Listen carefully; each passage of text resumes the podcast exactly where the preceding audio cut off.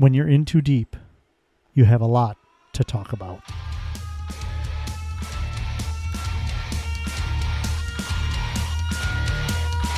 We all step to the circle. We all step to the circle. We all step to the circle. Welcome to 222 Paranormal Podcast with your hosts, Jen and Joe. Welcome back, everybody. First off, Yes, sir. I want to thank our listeners. The ratings came out out of the hundreds of thousands of paranormal podcasts are out there. We are ranked 24. Woo! Top Which is five great. percent. It is top 5% of global listeners. We are amazing. Yes, we want to thank We're, you. we're patting our own backs. Just kidding. No, we try. I mean, we bring we Fresh content every fresh week. content, bust our butts trying to get you, get you some good shows, which we have a great show today. But anything happen around the house, Jen? Yes. So last night, and we're recording this. It was a Wednesday night. Okay, so I didn't go to the bar. Normally, I go to the bar on Wednesday just for some socialization, so I was down in the basement, and I've had you know a couple weird things happen in the basement. But last night, I was leaving the main room, so like I have like a couple different rooms in the basement going into the room where has my furnace and I have a bunch of like clothing racks and my clothes chute. And if you turn right, you go into this little bedroom office, which is just full of clothes right now. The shoe room. Ugh, it's the sale closet. Yeah. But anyways, and I looked and there was this I looked to my left and about halfway through the room, out of the corner of my eye, and as I turned, there was like this swirly, misty thing. And I didn't have the air conditioning on hmm and it wasn't dust because it was more about 12 to 15 inches long Yeah. and it was just kind of like twisting Swirling. and swirling Hmm. and i looked and i looked away because i was like oh shoot I, I can't deal with this right now you know, I had so much going on It's the ghost of clothing sales past. maybe and then i went upstairs and i was just putzing around getting ready for bed and i got in the bedroom and i was sitting in the bed so i have it where my bed faces the um doesn't face the door. So like if you're laying in bed and you would roll to your on my right side i'd be able to see out Mhm. my door. And i just i swear it said something like just shoot across from like the bathroom or the back room. I couldn't tell which way down the hall. And my hall's not even what four foot Yeah. long. And then i had the freakiest feeling. Like i just you know that every if you guys are ghost hunters. Maybe not so much our bigfoot people and alien people but ghost hunters. Know that feeling where you just feel like something's either watching you or there's a spirit present.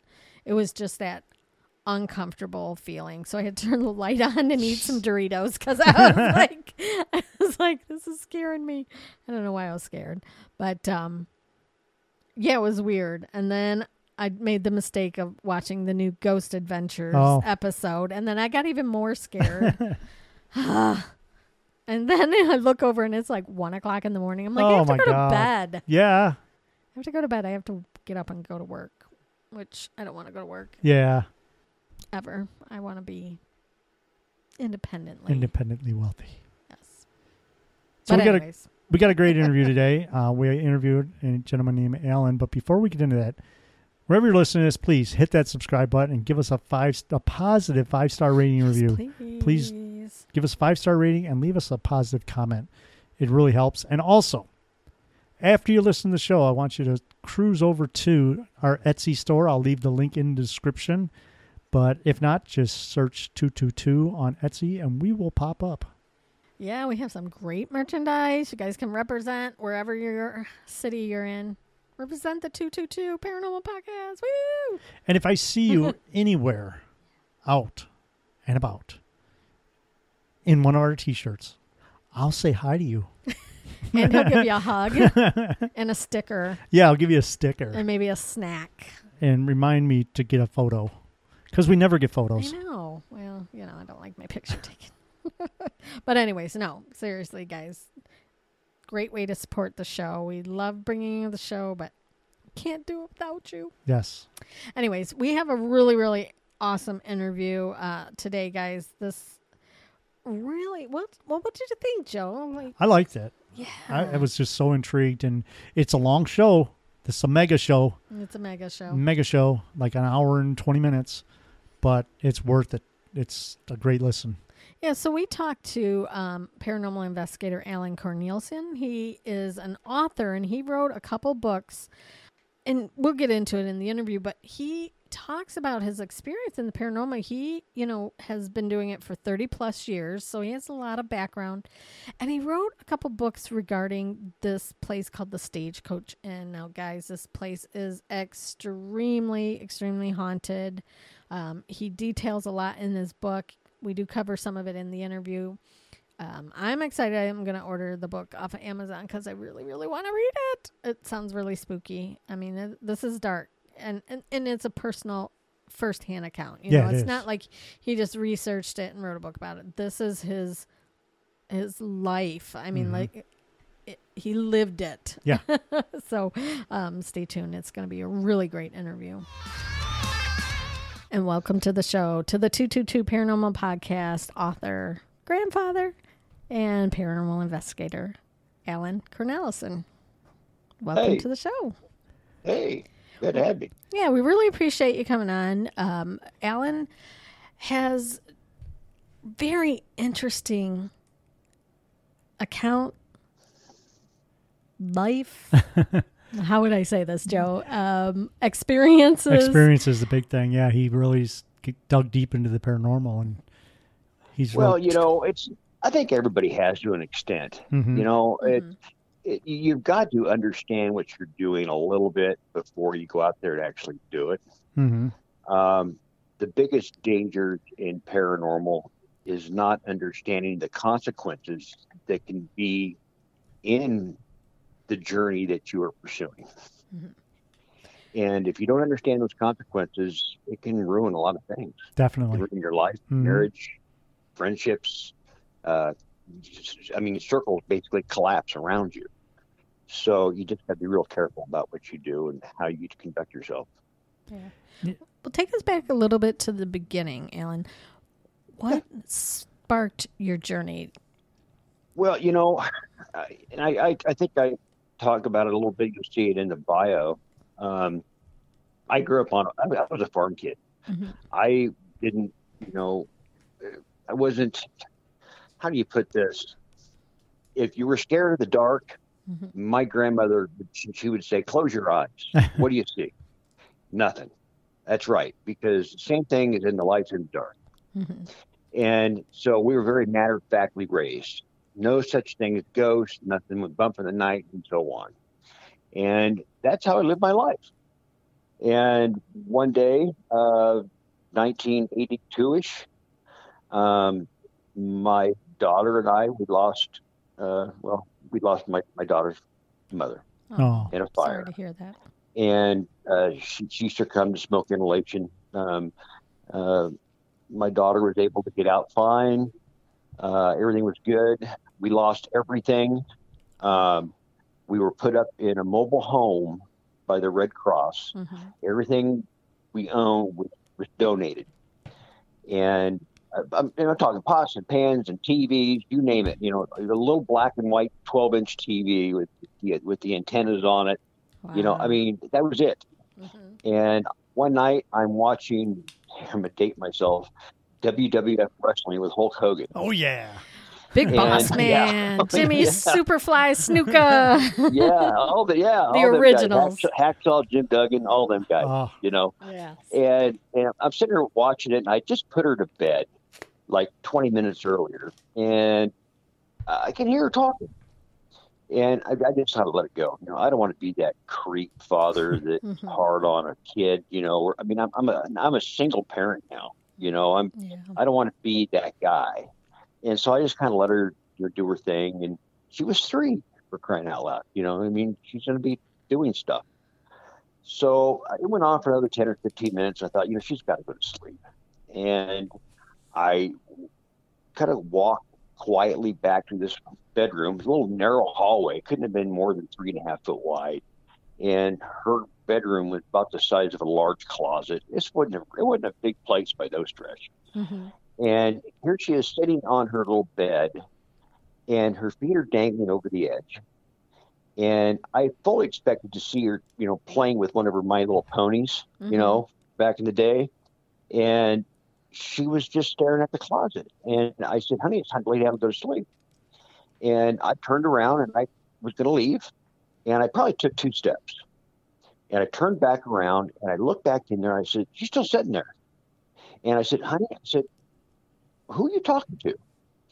And she looks at me with the most matter of fact look Mhm. and has her little fingers pointing out, little chubby fingers pointing straight at the, at the closet and just said, Mommy.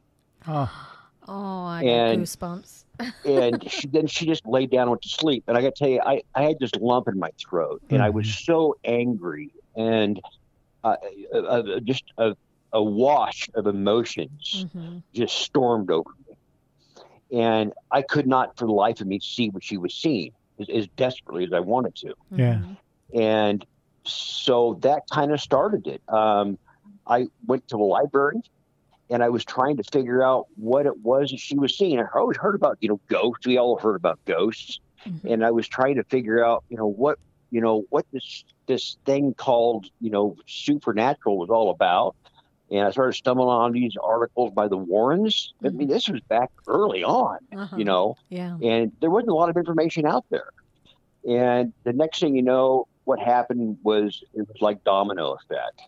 Uh, one person would find out from somebody else that, hey, Allen, he, he like is studying ghosts, and we, maybe he'll you know come to your house to see what's going bump in the night.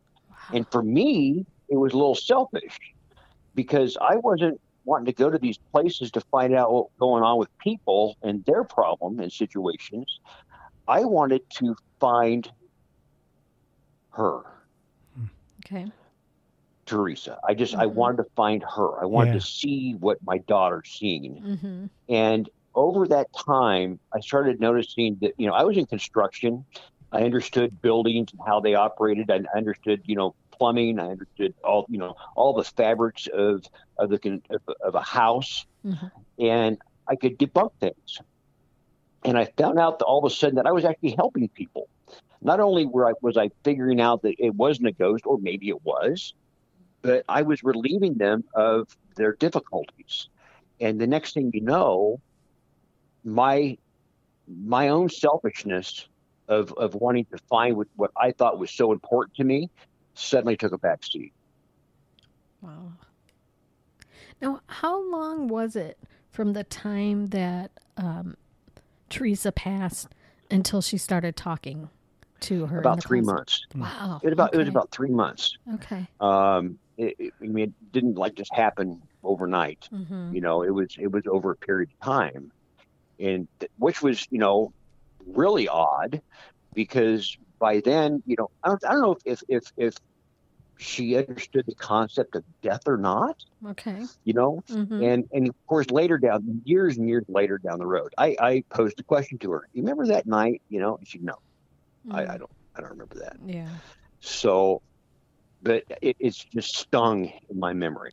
Mhm. It's just indelibly imprinted that that moment in time just stood still for me, and and it's been I've just been captivated by it ever since. Um, not so much do I look for her anymore.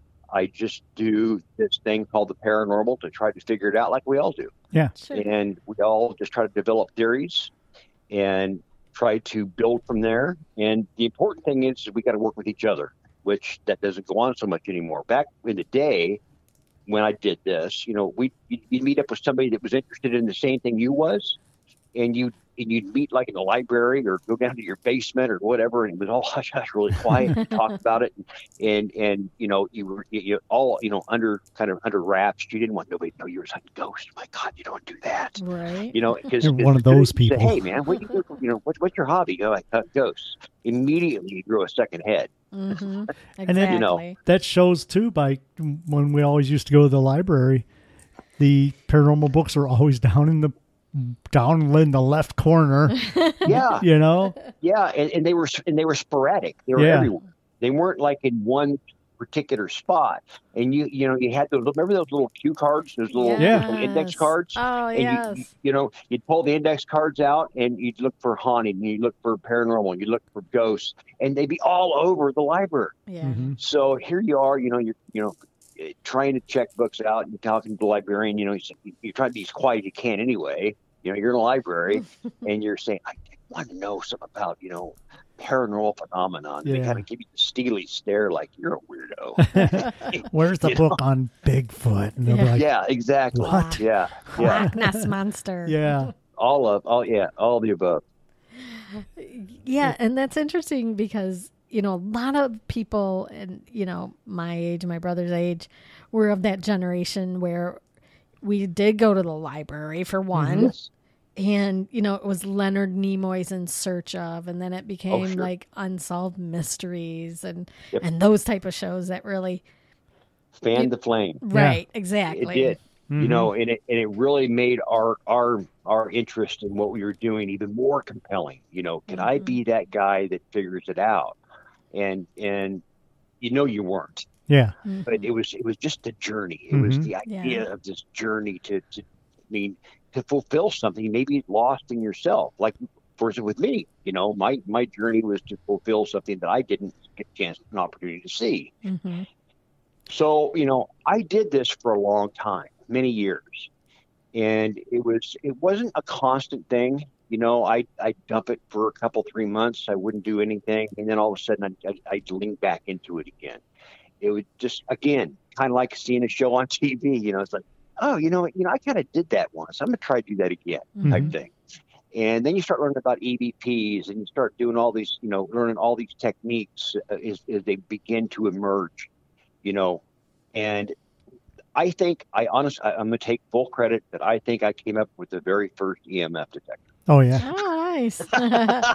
well, being in the buildings trades, right? You had access the, to those the- type of the things. story, the story goes like this: I, my my daughter had got a present from somebody or some kind of a package, and in that package were all these little plastic styrofoam uh, uh, peanuts, hmm and those things will cling all over your body. You ever try to get? They just do. Yeah. you know, they get they get static, static charge to them. And I remember reading something about how these these entities were like made of energy, like a static DC energy, you Mm. know. And I thought, I wonder if I can use these peanuts to detect ghosts. So two months later, something like that, I, I get invited to this, this gentleman's house, and he swore that there was somebody walking down a hallway Mm. he, he would see out of the corner of his eye something dash into this hallway and then and then moving down and, and disappearing into this hall. And I thought this is a great opportunity. So I had these little peanuts in a in a large at that time the sandwich bag, you know, the kind that folded over. It wasn't a Ziploc one, one the old ones, you know. right. And I and I I had a bunch of them, and I laid them out like rows of corn down this hallway. And every 20 or 30 minutes, I just kind of step into the hallway and I take a picture with my Polaroid camera using my daughter's Fisher Price uh, tape recorder and uh, doing some EVP stuff. And at one point, all of those little peanuts were just in disarray. wow. They were all over the place. And there was no cats there. There was no windows in there. There was no vents anywhere. Um, I, I thought, wow, you know, something of energy passed down this hallway Hmm. and caused these peanuts to move, you know, because it, I mean, it, it just made sense. And so I, I credit myself for the per, first EMF detector. I love that. That is so interesting, though. Like that's kind of on the forefront, though, with you know these different methods people come up with it. You know. Yeah, you know, The and I basics, think, si- and right? simple is simple is best. That is. Yes. Yeah. We say that there's all the nothing wrong with with all this other you know the the SLS cameras and stuff like that but it's all generated in some way hmm Mhm. you know I like the stuff like using a compass for instance Mm. you know you can't really manipulate a compass other than with another magnet and if somebody using it you can obviously see somebody with a magnet you know um, Mhm. EMF, you know, I don't know if you knew it or not, but if you wave a K2 around in a room, wave it around in front of you, EM constantly flows through our environment all the time, and it's passing through us all the time. Yeah. And at some point, when you wave around that that that K2 meter, it's going to get a hit, and that's that's probably a man-made signal that's coming through the air. Yeah. Mhm. And a, a Mel meter, if you shake it real hard, it throws that little diode in there in, into into a fit, and it'll Ah. re- register a 7.8 Huh. or whatever the case might be. So all those things can be manipulated, and I try to stay away from those and try to stay old school. Mhm. I mean, I've used fans. I still use fans to this day to create white noise. Mm. Um, just a real subtle, you know, fan, and then you know a, a, a tape recorder. I do use a digital tape recorder. I try not to use the directional kind that picks up an entire, you know, room area. Mhm. One that more or less just kind of just shoots out directly in front of it. What it hears is what it hears. Uh, because there's so much ambient noise that these digital recorders can pick up. They can pick up, you know, if you're working in, in, a, in an outside environment, it'll pick a cow up from, you know, four Oh, counties yeah. Right. You know, one of the things that we've always said, you know, go back to the basics. And we use the dowsing rods on all our investigations. Mhm. Yeah, um, I I've used dowsing rods, but there again, and of course, this is this is this is where it's, it's healthy. I think you know, Mhm. healthy, good conversation. And I don't like to have anything that I am physically attached to. Okay. You know, I I Mhm. don't I want to be completely separated from whatever device that I'm using Yeah. because I don't want that to play into what could possibly be a paranormal event. I want to say, hey, my hands are off of this thing and it's doing whatever it's doing, like a compass starting to spin around or something, you know. I mean, that to me is like, wow, that's some validation going on there. hmm But if my body's attached to it in some way, some there's there's those trolls that are out there, man. Oh, yeah. And Oh. they're going to say, no, you know what? You, you, you might not notice it. You might not realize it, but you are moving. Yeah. You are physically, you know, you, you, you might think in your own mind that's doing its own thing, but in all actuality, you know, it, it, you're, you're making it happen. Yeah. And, and you- you can't disregard that. Yeah. It's sort of So- like the uh, Ouija board with the automatic or the automatic Yeah. Right. motor I movement. work now with a with a with a gentleman, um, uh, uh, Robert uh, Walzak, who owns Ghost Gear. Um, we do a lot of investigations together, and uh, he's come up with some really cool devices. One's called the Epic Box. Okay. Um, it uh, does just strictly yes no. Uh, and it's remarkable in how this thing works. He's, he's an electronic engineer, and he come up with this, and, and he really doesn't know how it works. He also comes up. He has a, a really neat device. It's it's it's called uh, the ultrasonic motion sensor, and it looks like a bat. I mean, it actually it sends a signal out, Mhm. and if there's something in front of it, it'll alarm and it'll tell you how far away it was. It's kind it works on the same principles as say a Roomba vacuum cleaner, Okay. where if something's in front of it, it'll turn and steer away from it. But this thing sits stationary. And if there's like reports of something that moves around in a hallway or up and down a hallway, I set this thing up in there on a tripod and it'll start showing me readings of how far it is. And just, I know we want to talk about the books here in a minute, but Yeah. just an example, I was at uh, the, uh, the old YMCA building in Rock Island, Illinois, and I was getting all kinds of readings with his device. And I was with another investigator, uh, Rebecca Foster, Dr. Rebecca Foster, and she set up an SLS camera, and it was reading the same thing this device was, Oh, which was amazing. So that's the kind of devices I like. Some stuff Yeah. that's hands free, that's real simple, that's it's that's true technology that works in our everyday way of life. hmm Yeah, too many people are like relying on the phone apps now and stuff, and it's like they're built to work right. They're built to work. They're Right. built to, you know, pick up ghosts so that they sell more of them. Right. Absolutely. Otherwise, you know, it, you you gotta you gotta have that that piece of equipment that always works. Yeah. Because if you don't, your your little documentary is boring. Mm-hmm. You know, you've got to have that one person in your group that falls on the floor. Yeah. you know, you know that's I don't have a group. I, it's just me. You know. I tried that, and I talk about it in my book in too deep. Um, you know, I did this for a long time until, and I thought I really did. I thought I had a handle on the paranormal. I did. I thought there's nothing to this. Um, nine times out of 10, there's an explanation to it. I could count on one hand in the first 20 years that I did this or so that I actually had to step away from my house and say, I don't know what's going on in there Oh wow. but it's it's not of this world. You know, it's it's something very very dark going on. Mhm. And of course, then there was times that I just said, you know, I can't explain it. You know, I never really called anything haunted. Uh, I just said I can't explain it. You got something very very compelling going on here.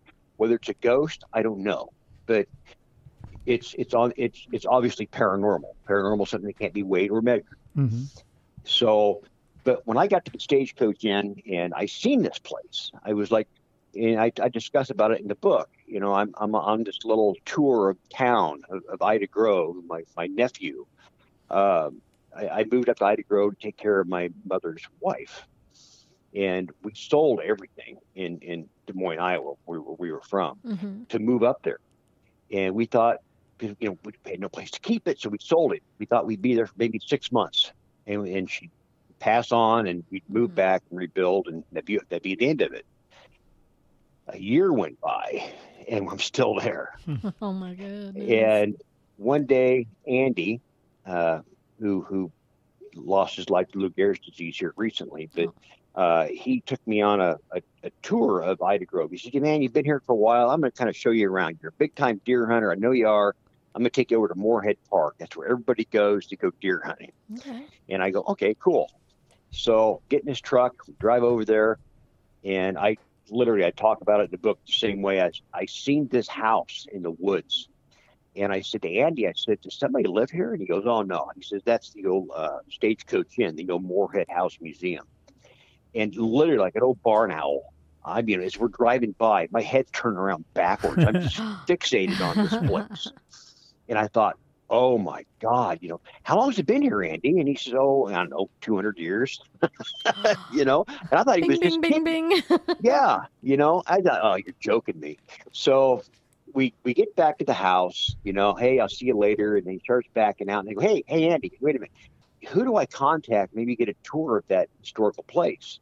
And he says, Steve Wilkins. He says, uh, he's the guy. He's, he's the president of the Historical Society. He'd be more than happy to give you a tour. Here's his phone number. And of course, I'd been in Ida Grove for now a year. I knew Steve Wilkins, but I didn't know he was a member of the Historical Ah, Society because okay. I was now, I was part of uh, uh, the foreign, uh, the American Legion because I was a veteran, Okay. and he was in the American Legion with me, but he never made, mentioned that he was part of the Historical Society. So I called him up. I said, "Hey, Steve," I says, "Allen, can you give me a tour through the old stagecoach inn?" And he says, "Well, yeah, certainly." So he takes me over there, and I walk in this place, and you could just feel it. It was just every follicle on my body just stood up. I don't know if it was excitement or it Mhm. was the energy in the air, but when he said this place was built in 1856, my heart just jumped a beat. wow. It was like, are you kidding me?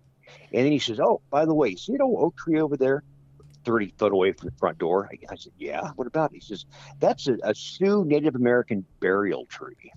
Wow. And I'm going, what? He says, yeah. He says, in fact, uh, Martha Moorehead and her daughter Anna used to have little picnics out there, and they found beads laying all over the ground. And it was from the, the corpses that would rot in the limbs. And of course, all the beads would fall on the ground. And Martha would pick these things up and make moccasins for the kids out of all these beads. So wait, And I'm thinking, oh my God, you know, this, oh, here's a layer, you know? wait, uh, uh, explain this to me because this is the first I hear of it. So it's a burial tree. Are they Yes. putting the, Sioux bodies used- in the, yeah, tree? Yes, yes. The What? Sioux used scaffold. They would use scaffolding to bury their dead. I think the Crow did the same thing. Um, but they would use scaffolding. They didn't bury them underground. They figured they would they put them in the Ah. branches of the trees, and as their bodies would decompose, it would fall to the soil, and the trees would use that to be as a guide or Wow, something to the next spiritual the next spiritual realm. You know, um, going back to nature that way. But Hmm. it, there's a long story behind it. But anyway, but yeah, there were several of these trees that were on this property. And so I'm going, oh, okay, that's interesting. And he goes, and then he goes, oh, by the way, so you see that dress that's in that cabinet and the shoe and coins and all that? And I go, yeah, that's all cool stuff. He said, well, yeah, that was all on the walls. bing. You know, again, Wow. my head just Oh goes my someplace gosh. else because now I'm thinking, you know, okay, shoes were put in walls back in the early mid 1800s in that era as a, a symbolic gesture to keep out evil. Correct. Yep. And so we got a burial tree outside. We've got shoes and walls. What did the Mooreheads know? We're just getting Right. starting to know. And, you know, and the coins were used as an offering. You know, I mean, there mm-hmm. was just one layer after another beginning to develop on this place. For for our listeners, can you just physically describe the building? Like, was it Sure, one layer, um, two stories? It's it's a it's a one level. It has it does have a small basement to it, a kind of a Mm-hmm. Okay. dugout type basement. Mhm. Uh, I wouldn't recommend anybody really going down there. I've been down there a couple times, but it's just it's nothing special about Mm-hmm. It at all. But it um, two flo- two stories, two floors. Okay. It looks kind of like a, a ranch, an L-shaped ranch. Okay. It has uh, a porch on one side.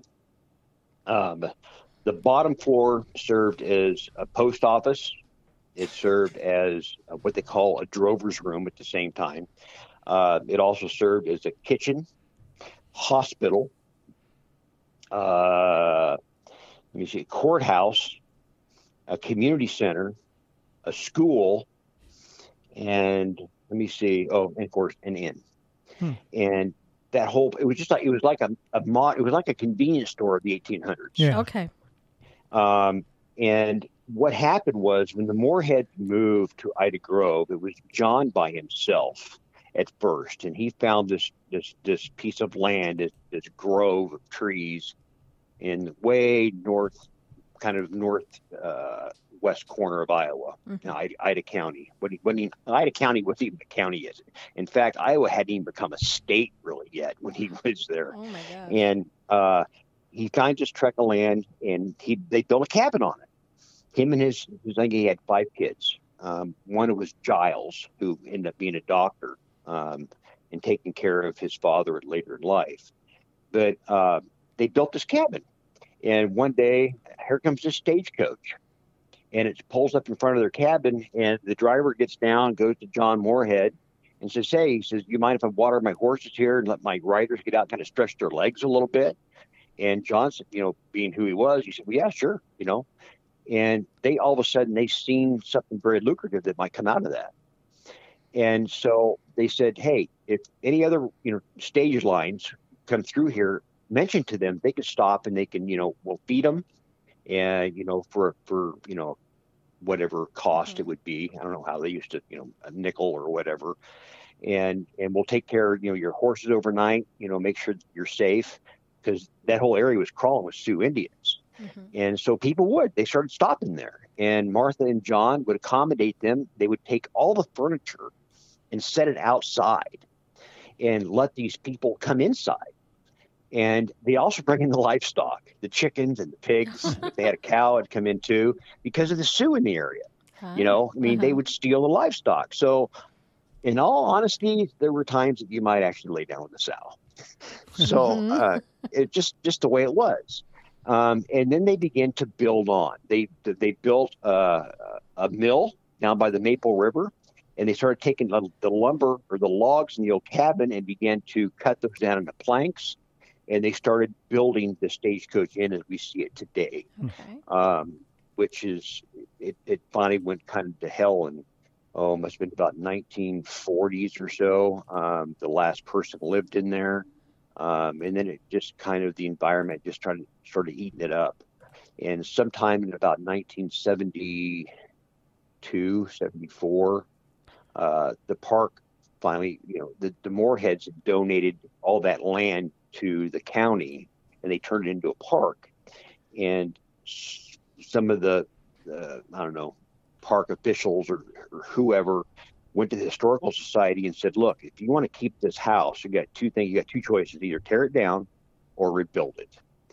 And they chose to rebuild it, and that's when Doc Kenny, who is uh, uh, the veterinarian but also a historian in the area, he was adamant that he he was going to rebuild it, and when he did, he was going to make sure you had nothing but you know, square nails and wooden pegs.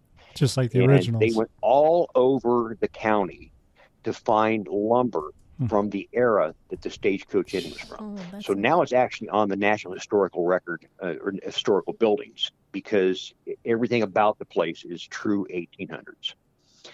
And every stick of furniture in that place is donated. And it's all from the era of the 1800s to about 1928. Imagine all of the attachments and things Mm. that could be involved with any number of those items in, in that building.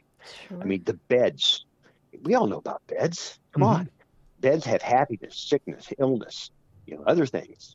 You know, er, all everything's involved with these beds. You know, we got spinning wheels. I, I actually caught a spinning wheel turning there. that's Caught it on video.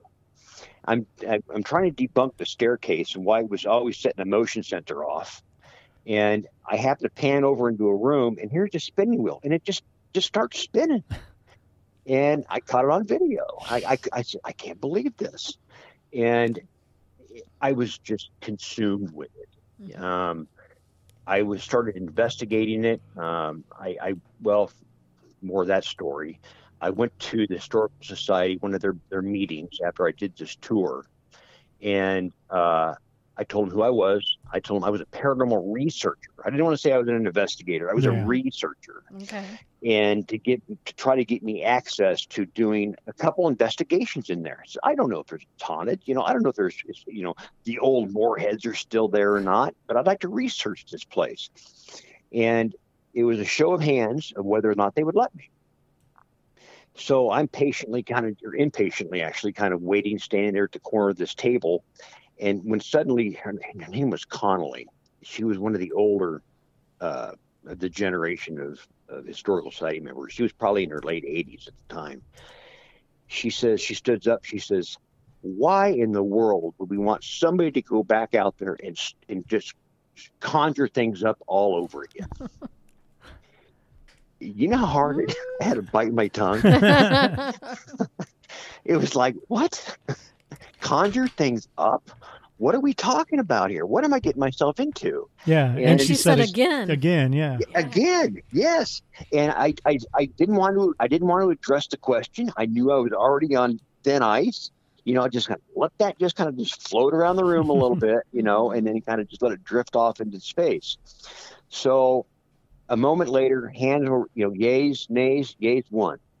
They said you got three days to do whatever it is you're going to do out there. I said, perfect, great. So I'm getting ready to leave and I'm packing up all my stuff, which involved just a manila envelope with my little spiel in it. And uh, a gentleman kept walking up to me, and his name was Elmer. And he says, I am so glad you're going to go out there and do this. I go, Really? Why? So he tells me this story. He tells me this very, very compelling story, which I'll I'll tell you later. What you know, because it actually another person collaborates this story. But he tells me this story, and it just I'm just I'm amped. I go, oh my gosh, you know, I I got to get out there. So it was a following weekend, I believe, and I I get all I had was a, a, a black. It was just a security camera Mhm. that I had connected to a, a, a VCR. That was it. It was plugged into a VCR. I slid the tape in, hit play. I had eight hours. Wow. and this thing has audio on it, you know. And so I'm in after the, it was a third night. I'm in there. Nothing had gone on. It was just the sound was deafening inside this building at night. And I'm standing there and I'm I'm in this room. It's completely dark. The only compadre, I guess you could say I had, what I called him, it was was my tripod with this with this one eye on it across the room that I could barely see in the dark. So it kind of calmed me down because it was a creaky place. I mean, it's, I'm in, I'm in the middle of the woods, hmm Mhm. you know, and by myself, I didn't know what was going to happen. And so I'm standing there and I turn my flashlight on and I shined it on top of this glass case that had a Civil War flag in it. And on top of that case was a ghost meter, just just a cheap, you know, thirty dollar ghost meter. Mhm. And I looked at it, the needle was just flat. And I look at the camera and I say, the house is essentially flat. Those are my exact words. And at that very moment, something tugged very hard on the back of my coat. Wow. I mean, hard. I, Oh. tur- I turned around I'm shining the flashlight around. I'm thinking that maybe I bumped into something, you know, inadvertently, just you know, because it's dark in there, and I'm shining it around, thinking, what, you know, what did I just snag into? There's nothing there, and so I'm saying, is there somebody in this room with me? Of course, nothing. And so I set the flashlight down, and I'm trying to get my my wits about me. I'm kind of crossing my arms, and I thought I got to go sit down somewhere. So I made my way from that room, which was the the community room or the church area, into what is known as the men's room. This is where the men would sleep. There's a I could go on for hours and tell you about this this building, Mhm. but it's into the men's room, and I sit down in this chair that's kind of in a corner, and the windows are kind of next to me, and outside was one of those what I call them the old farm lights Mhm. that was just a, there was enough illumination that I could barely make out my environment in that room. You know, just barely see what was going on. And I'm sitting there thinking, okay, what was that? You know, you know, come on, Alan, you know, get it together. You know, get the shock and awe out of your head. Think about this. So as I'm doing that in the kitchen area, which is off this of, of the the men's room where I'm at, I, I can hear plates starting to jingle around. Clink, clink, clink, clink, clink. It's like somebody's making a freaking meal and they're and it's and the sounds are moving closer. Mhm. I kid you not, my legs turned to lead. I couldn't get up out of the chair. I wanted to leave. Mhm. I made my way finally through this this this building and got outside and and I was just overwhelmed. I I I looked up at it. I was sitting in my old my Durango. I had the hatch up and I sit down kind of on the bumper because it was pulled up right in front of the building. And I and of course what I see I, I imagine it in my mind. I'm looking at this building. I'm looking at the, the top window and in my head it just grew. you know, everything Wow. just got just just grew. It Uh. just got and and I thought, oh my God, I, I got to go back in there and get all my stuff. And I didn't want to because this Oh, place it actually scared the hell out of me. Really? Oh my so I go in there, and as I'm coming through, it all has lights, and every light has a cord on it. You have to pull the cord to turn the light on. So I'm going through the entire place, one light at a time, you know, trying to illuminate the entire building. Mhm. And as most paranormal investigators know, we try to take care of our equipment, right? I'm gathering this stuff by the armfuls and, and taking it out and literally just throwing it in a heap in the back of my Durango, just throwing it in there. And then I had to go, okay, great. Now I got to shut all the lights off in this place. So I'm going through one at a time from the furthest, most furthest back corner of this building to the front. And I'm reaching to the door with one hand and I'm reaching to the light string with the other, stretching out, trying to grab the string so I could pull the door shut all at the same time. Because I just wanted to get the hell out of there. And I did. I left. Next morning, you know, I'm waking up thinking, you know, okay, I just, that was just all, I, I imagined it. I let my head just run wild. I'm not going to concern myself with it. A couple days went by and I thought, you know, I'm looking at those tapes now. And I watched the tape. I couldn't really see anything pull on my shirt or my coat, although it could be there, but, you know, it not really. Mhm. So I thought, wait a minute, I had a digital recorder running at the time. I had a little Olympus digital recorder sitting on a chair. So I hooked it up to the Audacity on my computer and I'm listening. And I get to the spot where I said, Is there somebody in this room with me? And at that very moment, you could hear a child say, Yeah, uh huh, it was me. Wow. Clear as a bell. and Oh, from that point awesome. on, it that's kind of where it all started tumbling downhill. I took it to the Historical Society. They were thrilled. Some of them were, others were not so much. And uh, I began, I, I paid my dues, $100, become a lifetime member of the Historical Society just so I could investigate. And I investigated there almost daily for the next seven years. Did you hmm. feel like it, it called to you like you were almost It- like that it did. building Yes. wanted you there? Yes, it did. It just did it here recently in the past. Oh. Um, it, you know, it, since I've left that place, I've referred to it as that place. Okay. Um, in fact, when I I used to be called Wanagi Paranormal. That was that was the name that I used for Facebook. And you had to have a name, Mhm. so it was Wanagi Paranormal. Wanagi is a Native American word that means spirit or ghost. Okay. And when I came back and, and came back to Ankeny, I wanted to just strip away every layer of that place that there was. Just wanted to get rid of it. And so I changed my name to Dark River because Dark River, it's, it's that's what the paranormal is. It's a very dark river. It winds, it turns, it's wide, it's narrow, it's deep, it's it's it's, it's shallow, Mhm. it's everywhere, and it's very dark. And once you go into that river, you're in for keeps. Mhm. Once you're wet, you don't get just a little bit wet in the paranormal. You get very wet.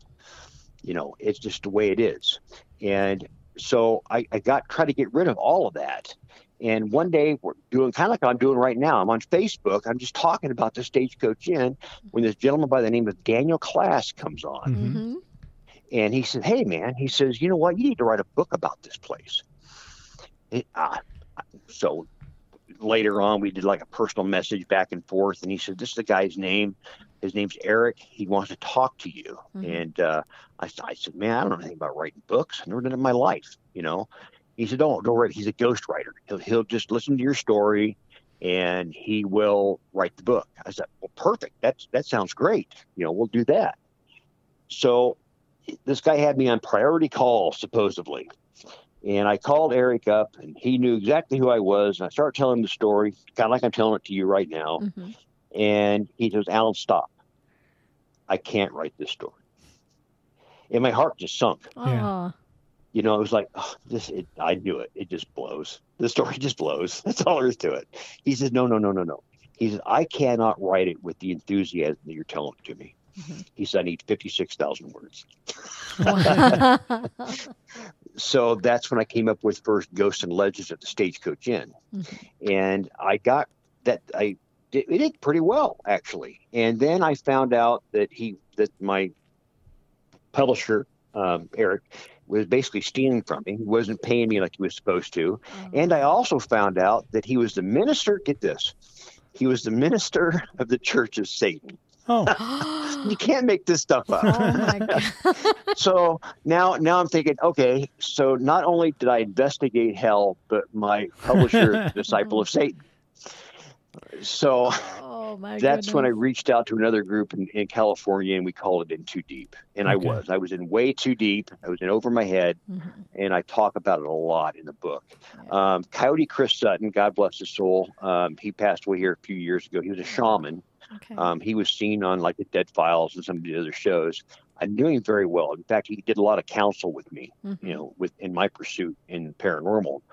And uh, I asked him, I said, "Can you do me a favor and, and can you, you know, uh, write a review on it?"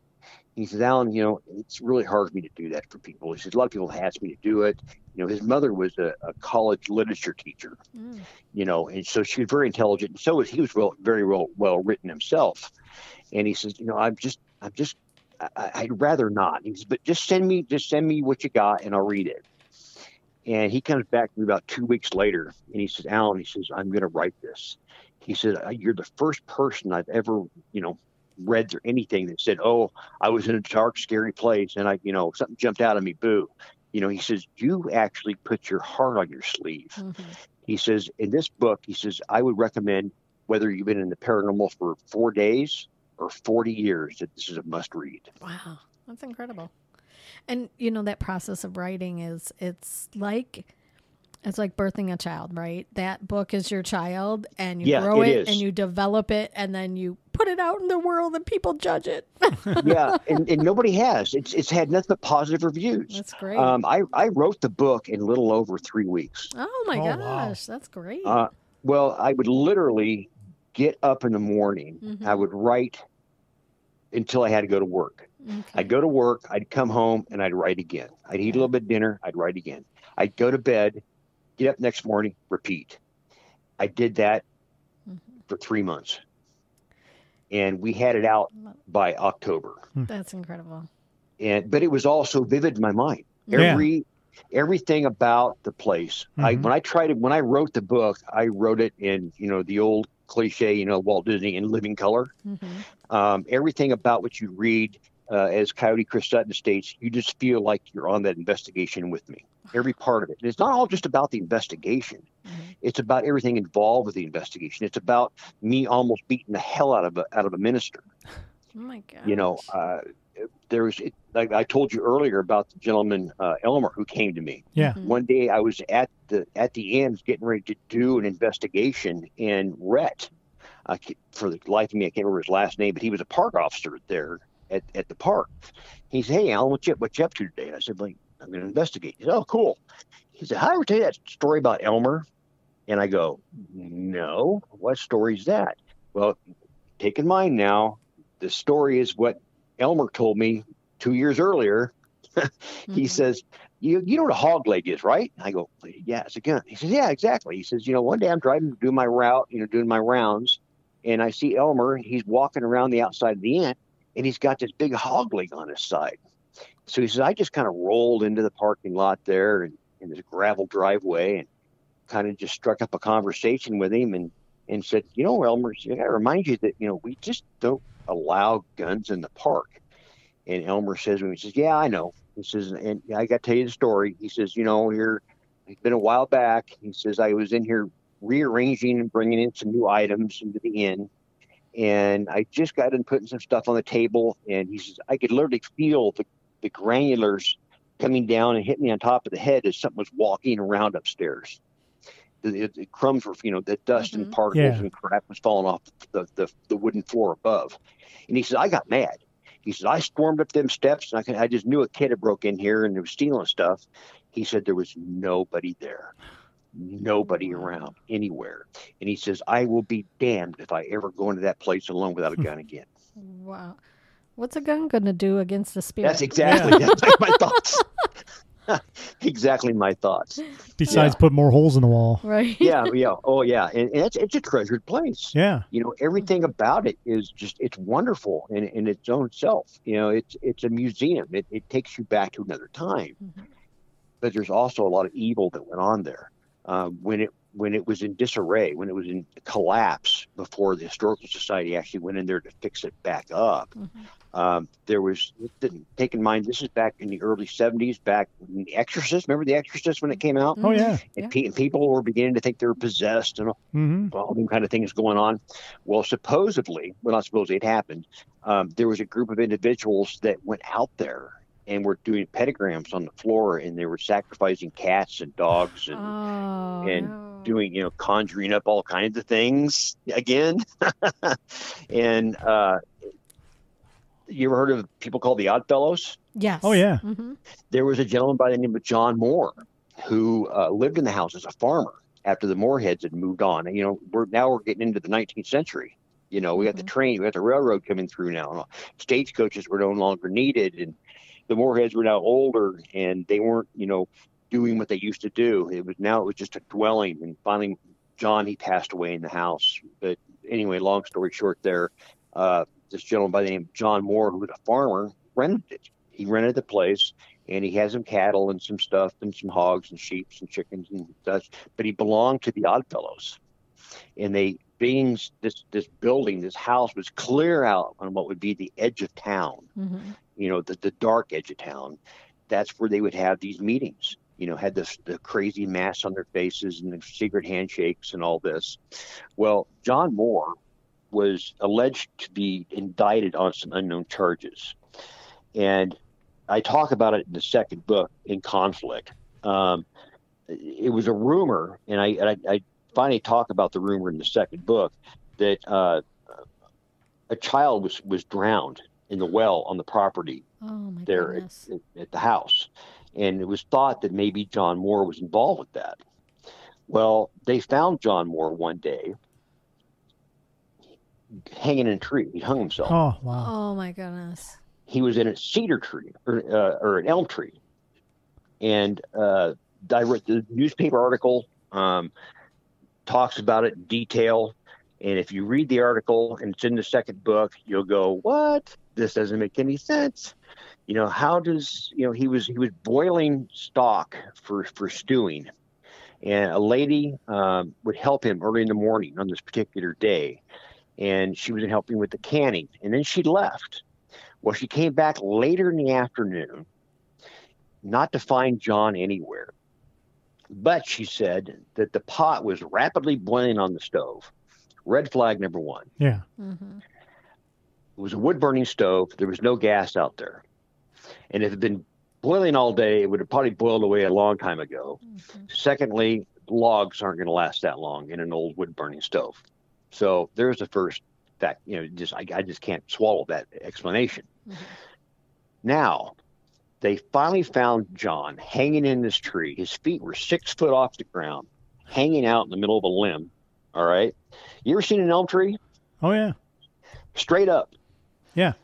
You can't you can't hardly climb one. No low limbs, all big high, all high high limbs. Okay. He took his pony up there to this high ridge supposedly, and he tied it up. It was about forty foot away, tied up, someplace else. And here's John hanging in this tree. That doesn't make any sense. No. How in the hell did he get up there? Right. All right. All right, think about this now. Before they discovered, before they discovered his body and walked around his, his little farm for a little while, they had noticed that he had taken care of all of his livestock that morning, made sure they were fed and watered and they were, you know, comfortable and everything was all good. But yet he hung himself in a forest, not knowing if anybody was ever going to find his body, leaving his pony to suffer and pre- and not have any water or anything else. I believe the townfolk killed him.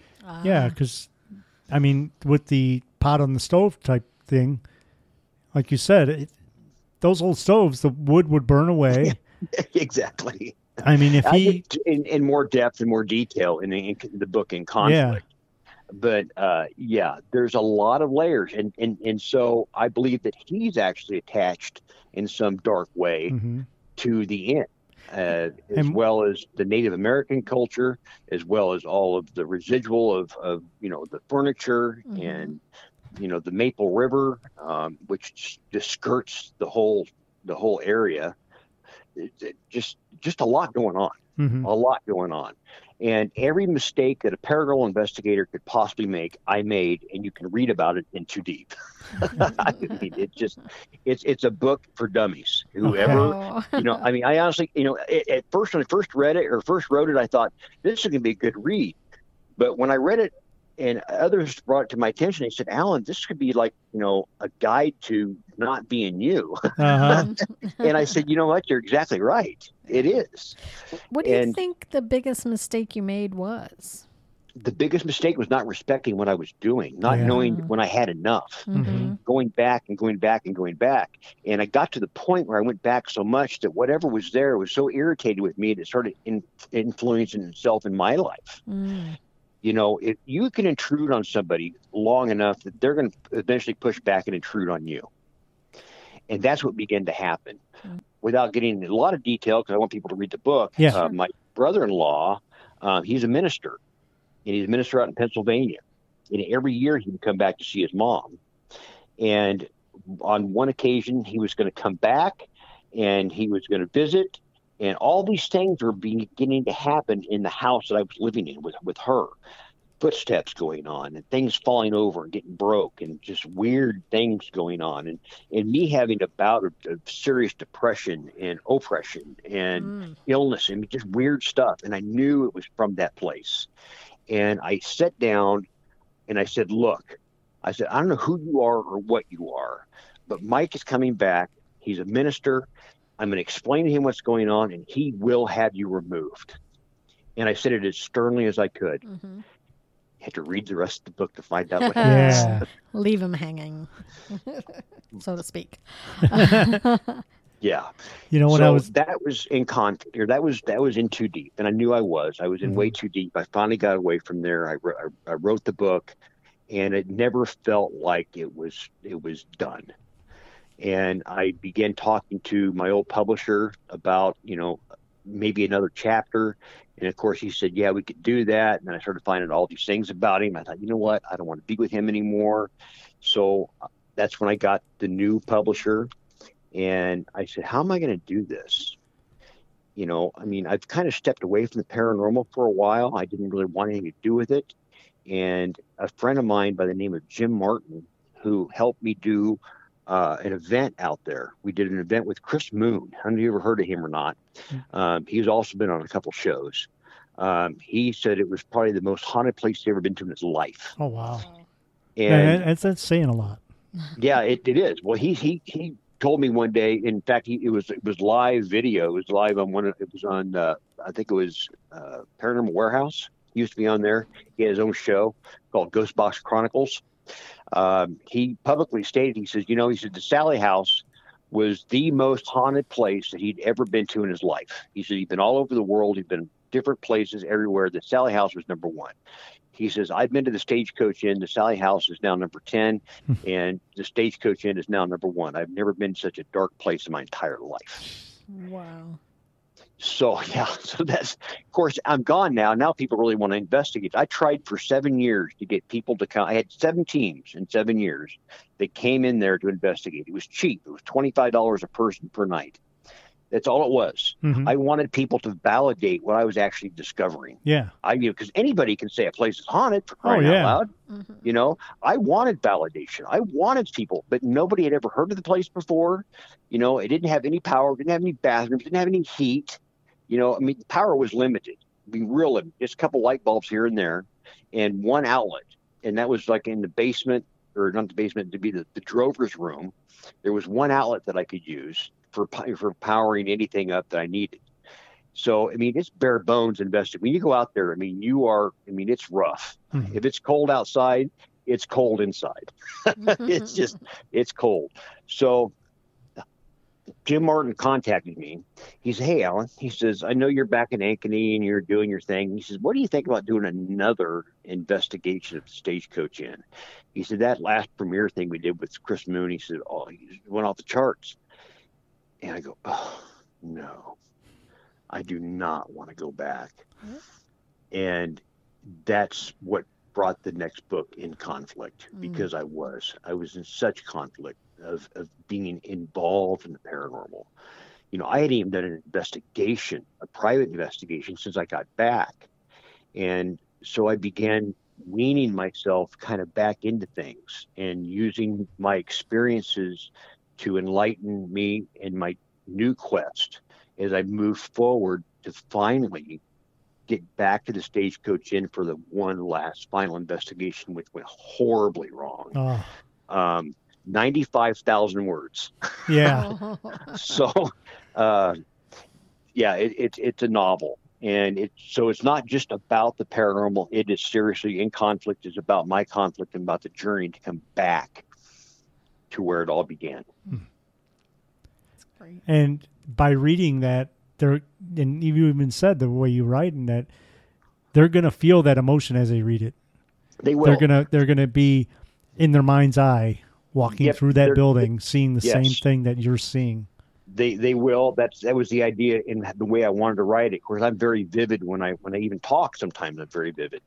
And i was i was able to take my time the second time through and really i mean i would talk about the particles of dust in the air. Yeah. i mean it was just it's it's that vivid. Hmm and and and it's it, it'll just just th- it pull you in. Uh it, it's so far nothing but good reviews everybody says it's a great read um in too deep's a quick read and conflict's a little bit longer Mhm. but uh they're they're both I, I haven't had anybody that's that said it's it's it's a bad book hmm the only people that actually read the book are non-paranormal investigators Oh, okay. uh, i- why I don't know, but Yeah. everybody that really is is not a paranormal investigator are the people that reads it. Because why does a paranormal investigator want to read about somebody else's story? You know, they want their own story. hmm Mhm. But I that's- I think of it that- this way too, though, is if you read a book like this, you're going to learn as you go, which Well, is going to that's the help your help your investigations. Exactly, and that's the thought. You know, learn from my mistakes, and and I'm not ashamed to say that I made them. hmm You know, I I'm not perfect. Um, there was a time that you know I thought I knew all and was all, and I was very very sharply um, told that I wasn't, and that was from the dark side of what this is. Yeah. and I found out that, you know, what we're dealing with, you know, we're flesh, you Mhm. know, and whatever's out there, what we can't see can see us, we can't see them, and it can cause a lot of havoc in our lives. hmm And In Too Deep explains all that havoc that was in my life, and in conflict as well, it um, does the same thing. In fact, when I was doing rewriting or writing the book in conflict, a lot of things were happening between me and my wife again. A lot of anger, you know, this subliminal type anger was going on. This energy in the house as I'm writing this book about the stagecoach inn, about my journey back there. I mean, it just it got kind of intense again. Mm-hmm. So, you know, I tell people, you know, I put every fiber of my soul, everything that I experienced onto words, onto paper. And I truly believe that that energy moved onto those sheets of paper and people will read that. And in some way, I think people say, you know, I could feel that. I could Yeah. feel the evil. You know, so is it possessed? I don't know. I mean, Satan published the first one. yeah. and you know, it, what just popped in my mind is we always, and we've talked about it earlier by the building. You know, we always talk about the stone tape theory, how energy is pulsed into things. And you know, it's Yes. called the stone tape theory, but it's it is anything. You know, anything that can absorb that energy. Well, think about this. Okay, the kitchen hmm er, in in the stagecoach inn, um, the, the the guests that would come in there off the stagecoach, Martha Moorehead would make a meal, and she would start getting everything ready. The stagecoach from a mile or two away would start ringing a bell on on the coach, and she would eventually hear that bell and say, "Oh, people are coming." Yeah. So she started getting everything ready, and they would eat at this. It was a huge harvest table. I mean, it would hold like 15 people. Okay. It is still one of the only original items that's found inside the stagecoach inn. Um, the table was found in the old barn, which is which is also unfortunately wasn't put on the historical registry because when they refashioned the barn, they used modern lumber to do it. But they found the old table that was in there. Well, guess what? That same room was also the original hospital for Okay. then Ida County. Yeah. There were amputations done on that table Oh wow. people screamed and yelled and piled on to- top of somebody to lop off limbs. Yeah. People died on that table. So everything about this place is just indelibly imprinted. Every inch of it has been affected in some way, you know, whether through death, through suicide, through cult type activities, through attachments to all the items that are in there, uh, to, you know, John Moorehead's suicide hmm uh, the burial tree. You know, this is on sacred ground. Yeah. Uh, there was a gentleman. I call him a gentleman. He was he was he was a savage. It was a chief Inkpaduta, who was a chief with the Sioux, kind of a uh, I guess a satellite type village of the main of the main Sioux nation, I guess, um, who was involved in what they called the Spirit Lake Massacre. Have you ever heard of that? no. um, he was involved in that massacre. He hated the whites, and he frequented the inn quite often. He would never approach it. He would never harm anyone there. Um, and my theory for that is it's it's native soil, it's native it's sacred ground. hmm And the last thing that the natives would want to do would be spill white man's blood on native sacred ground. Mm-hmm. So I think that's the only thing that really saved the Mooreheads from from him being, you know, the savage that he was. In fact, on one particular day, the only time he really had close contact with any of the Mooreheads was Martha had just received a shipment of, of blue linen on one of the stagecoaches, and she was going to use that linen to make Anna, her younger daughter, a dress. And the chief showed up with a what they called a, a renegade band of his warriors, and they showed up there. He got off his horse. He just paraded himself right through the front door. This guy was like six four, Okay. big big buck. Okay, and Martha was she was just a little you know Irish lady, uh, about five foot nothing, and she's having a tug of war match with this guy in her kitchen over this blue linen. And he finally prevailed. He pulled it away from her, and he drapes it over the top of his head like a headdress. Walks back out the door, gets on his horses, and leaves. They all Oh. left. Crazy. I mean, I mean, this is the Wild West. Yeah. Mm-hmm. How I I You're mean, in awe. I- can yeah, I know. I'm just I'm just visually feeling what she would have felt anger Yeah. and and Oh, frustration yeah, she was and she she was she was feisty. She was Mhm. very feisty. In fact, she she kind of ruled the roost. Um, uh, John Moorehead went on to be judge of Ida County. He called him Judge Moorehead, and he was a, he was a land judge. He didn't really judge, you know, like murder trials or anything like Mhm. that. It was a land judge. People would come to him with disputes about, you know, where a property line would lay, and Martha said, "No, you're not going to come walking through my inn with your muddy boots. You walk around the building, the house, and you talk to my husband through the window in his Oh. office." And so that's what they did. Yeah. I have got more activity out of that one room than almost any room in the whole place. Wow. Um, in fact, the only real trial that he held there was a young man had stole a cow, and they were going to bring him up on charges of, of cattle rustling, Yeah. which is a pretty serious charge. Yeah. I don't think anything really became of it. They didn't really do anything to him, but they did have him shackled. And one evening it was judge, and it was a few of the travelers that came in on the stagecoach, and, and a couple of the town folk were there at the old stagecoach inn, and they wanted to strike up a card game, but they were a person short. And so they asked this young man, they said, Would you mind, you know, sitting in on a couple hands of cards? And the young man says, Yes. He says, I'll do that, but you got to do me one favor, Judge. And the judge says, Well, what's that? He says, You know, you can tell my mother that I'm a thief, but please don't tell her I'm a gambler. Oh. oh. It's like, True, true story. yeah, it's like, you know, I'm proud to be a thief, but a gambler just doesn't do it. Don't tell the family. Maybe it was higher up on the uh, Ten Commandments or Yeah. something. Yeah, that must have been. You can steal, you can you can steal a golden calf, but you can't. can't. Yeah. right?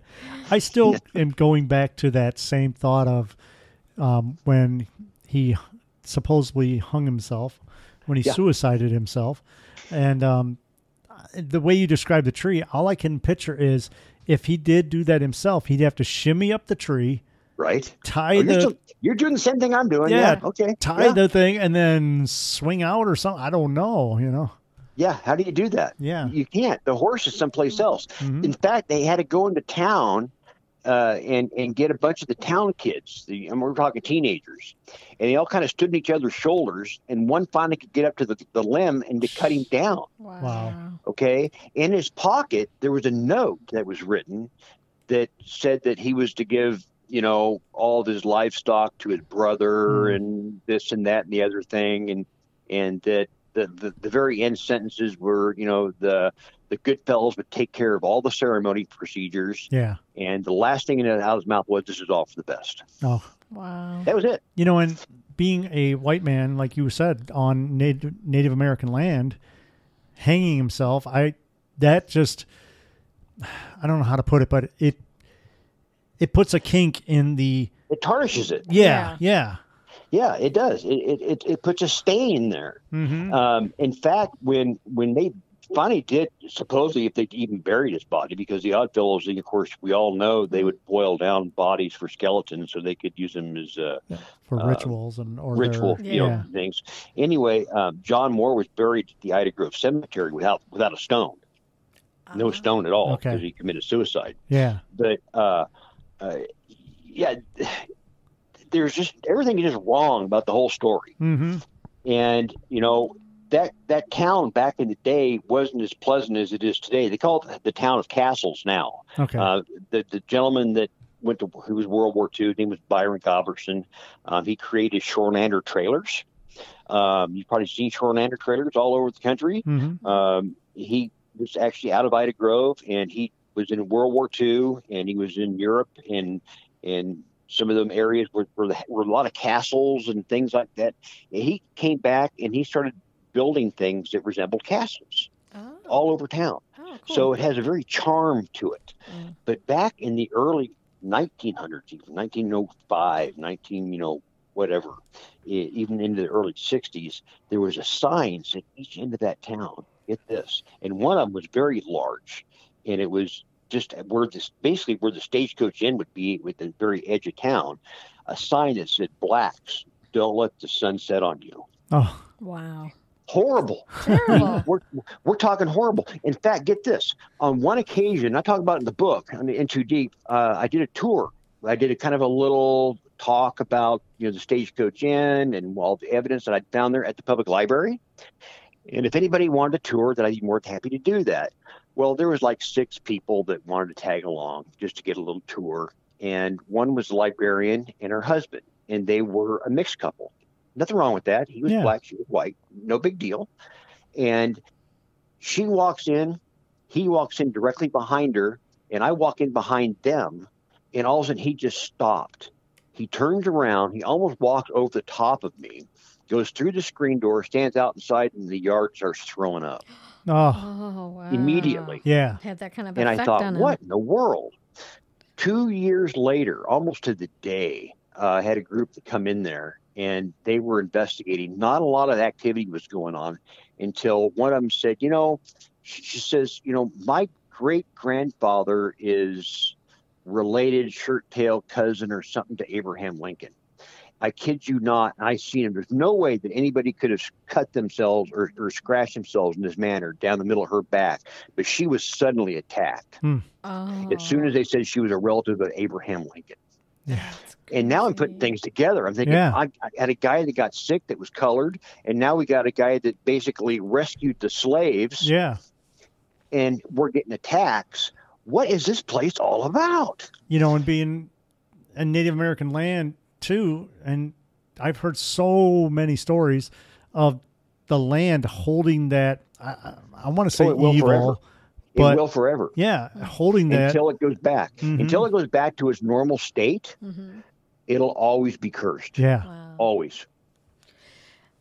you know, and what's your opinion on how can spirits leave marks like that? Do you think it's um, electronic? demonic. Do you think It- it's? it, it's it's it's um, but I mean, to leave a physical mark.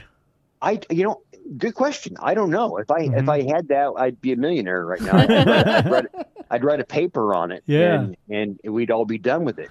How they do it, I don't know. Yeah. Mhm. You know, it's energy. It's Yeah. maybe it's it's telepathic thought. Maybe hmm you know. I mean, they can make uh, things move. Yeah. You know, have the energy to make a, a cup fall off of a table or a broomstick fall over or you know plates fly across a room. Plates You know, rattling that's energy. the you know, ceiling if, tiles if energy move, can be targeted in that manner, why couldn't it be targeted in thought? yeah. Say, for Mhm. instance, through scratching somebody, having the ability to do that. Yeah. Um, uh, might be another paper for me. I don't There know. There you go.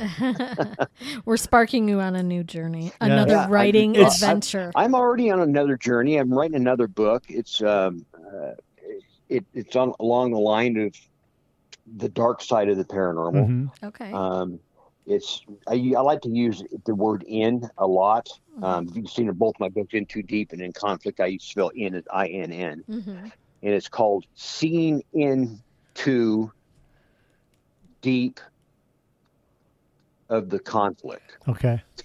So it's I got all my books all together, Yeah. and and it's basically it describes that really sour underbelly of paranormal and the investigation. With you know, I've experienced a lot of the good and bad mm-hmm. in investigations. The good comes from the people that don't do it. The Mhm. bad comes from the people that do do it. Yeah, and you got to Um, have that it- because people don't understand what is out there and what they're getting themselves into. Right. You know, it, you know, you get yourself into a dark area anyway when you're when you're dealing with the dead. It says right in the Bible, you know, don't hunt the dead. Mhm. You know, there's a reason for that, obviously.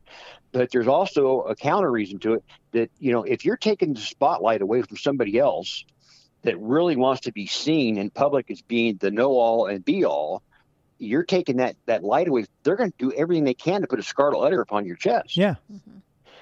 It's a very narcissistic world hmm in the paranormal. And I don't mind saying that, you know, Yeah. it, it- that, that doesn't bother me. You know, I, again, I'm, I'm my own person. I don't have a team, nobody to, to abandon ship on me for saying that, but it, it is, it's a very narcissistic world. And the people you think you know one minute are somebody you don't even recognize the second minute.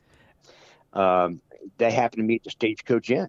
You know, I had a little team going and uh, some of these people that I investigated with that wanted to come along and learn, and I was learning right along with them.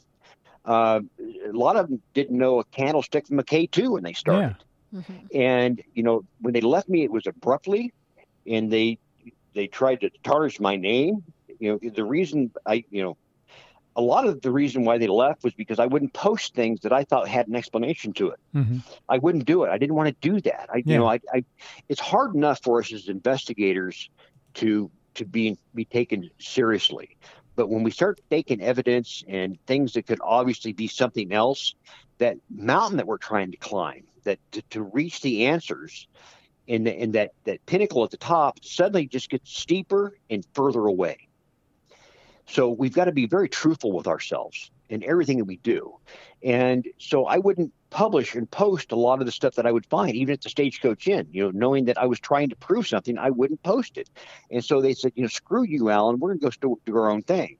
And next thing you know, you know, these people have five years of experience. Where'd you get that from? You Yeah. for six months, and you you know you never even done the paranormal before then. Uh, in fact, uh, I won't say where, but uh, there was an event going on, and it was when I first met Chris Moon, and uh, he had come to the Stagecoach Inn. Then he went to this event thereafter, and he says, "Allen," he says, "I got to tell you a little bit about my little adventure." I said, "What's going on, Chris?" He says, "Well, you know, I did that event." And he says, everybody came to my table. I thought we were going to ask me about this, you know, the spirit box, you know, this ghost box that he uses. He's very famous for this ghost box. He said, nobody asked me anything about it. Said, What'd you think of Allen? You know, what's he like? You know, did, did, did you talk to Allen? You know, what did he say? And he says, I, he was blowing me away. He said, they were just like a bunch of like wild jackals wanting to find some, get some dirt on you in some way. So, but that's what the paranormal can be about hmm and it, it can be a, a dog eat dog world. So it really can. Have did you ever try to communicate with the gentleman that supposedly hung himself through Um, EVP? I think I got some communi- communication with him on several occasions through a K two. Okay. Um, it was, uh, in fact, it was. Oh, it was bizarre. I got it. Actually, caught it on video. I was I was filming. I had a, a ghost meter sitting on a little day bed. It was like a little chair type day bed thing in this in this men's room area, and I also had a K two standing on the end on this table, and the ghost meter was going off. I was asking questions about John. And the ghost meter had never gone off before in that room the entire time I'd ever been there. And it never flashed, never beeped, never went on. And I'm filming this. And then all of a sudden, I hear this loud rumble because I'm looking through this little LED screen, one of the crappy Bell and Howell cameras. You know, one of my first IR Yeah. cameras that has a battery about the size of a matchbook in it. And so I'm filming, I'm looking through the, the little LED screen. It's all daylight during the day. And there was just like loud, just clunking sound. I mean, like the whole room just kind of fell apart for a second. I'm looking around and go, what in the world was that? You know, I'm talking to John. I go, oh my God, that chair moved. Ah. And I walked around the table and there was a chair that was leaning against, or that was against the wall about, I don't know, 14 feet away from where I was standing on the outside of another doorway that I was standing in. And it had moved in, in almost a 45 degree angle and it stopped because the leg had propped itself up against the this rug on the floor and puckered up the rug. Hmm. If the rug hadn't been there, it would have came on into probably the table. Okay. Wow. And I had video of that. You could see in the video when I start that chair is completely flat against the wall, and then after this happens, you can see it sitting at a 45 degree angle. That's awesome. That's incredible. Are you there? We're there. yes, definitely. We're like, okay. Yeah. So, you know, we hate to cut it short. Yeah. Because it's so fascinating. Like the story is just like many, many layers to it. and the there's so digger many you layers. deep, farther you get into it. yeah. Right. Yeah, I'm just just really getting started here. well, you have to come back for part two. Yeah. We can do that. Yeah, So- we can do that. Um, just so our listeners are aware, like you can get the books on Amazon. Yep, you can get it on Amazon. Yep. You get both books. You can get both In Too Deep and In Conflict on Amazon. I would Mhm. advise people to get it while they can. hmm Uh, not that it's going to go away, it's not. But I was informed through Kindle due to all the prices in ink and paper and publishing processes and things of that nature.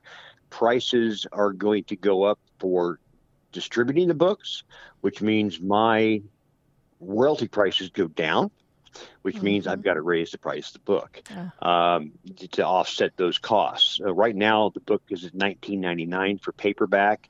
It's like twenty three for hardcover in both books, but those prices will be going up. So I would urge people they really want that book to go to Amazon. I do have copies available with me. Those Mhm. prices will never change. I already, I already purchased those books at their at the cost, so those will never be you know raised. Um, I also have one book. Let people know I have one book.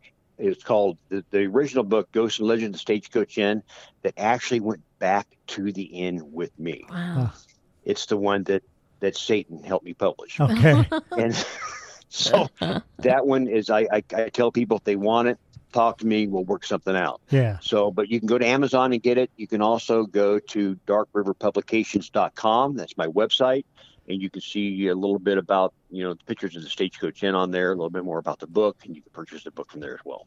That's awesome. And we'll- also on my Dark River Paranormal page, which is on Facebook. Oh, great. And Just we'll, message me, and I'd be more than happy to send you a copy, um, signed signed copy. I have one of those squares, Mhm. so we can have a little phone conversation. We can talk about the end, and and uh, uh, I can make it out however you want to John Doe with best wishes, whatever you want. And I usually have him sent out that day, and you receive it in a few days, and it's all cool. Awesome. great. And we'll um, have a link in the show notes for our listeners as well to to the Amazon. Yeah. Allen, thank you so much. Yes. This was You're very welcome. beautiful really, really- stories. and- Really appreciate this. and Oh, not a problem. wish you all the luck with the new book coming out. Yes, definitely. Yeah. That's going to be a while. don't don't see it coming out in the next year anyway. It's it's going to be it's. I'm going to make sure all my um, I's are dotted and T's are crossed. Yeah. Are you going to be at any conventions or anything in the near future? Yeah, I'm actually going to be going to uh, the haunted YMCA in Rock Island, Illinois, on Oh. August or October 7th of this year. Okay. Um, I will be situated, I believe, on the second floor landing. Um, I'll be doing an opening seminar. Um, I'll actually be, I'm, I'm part Cherokee. Um, I played the Native American flute. And so they'd asked me to open the ceremonies by going to the very top of the building in the staircase and playing what I refer to as a very beautiful sound with the flute. And to just kind of loosen things up and get the energy flowing through the building. And then I'll do the same thing at the end of the night. But there are going to be like 50 vendors there. Great. Yeah. Um, it's- and uh, we'll probably really cool see you thing. there because I'm planning on going. So, No, then we'll meet. Yay! Hey, there you go. yes, very exciting. All right. Well, thank you so much. Thank this you, was a Allen. Very blast. Yes, and for uh, sure. we'll talk to you again. Yeah, sounds good. And thank you, listener, for tuning in this week.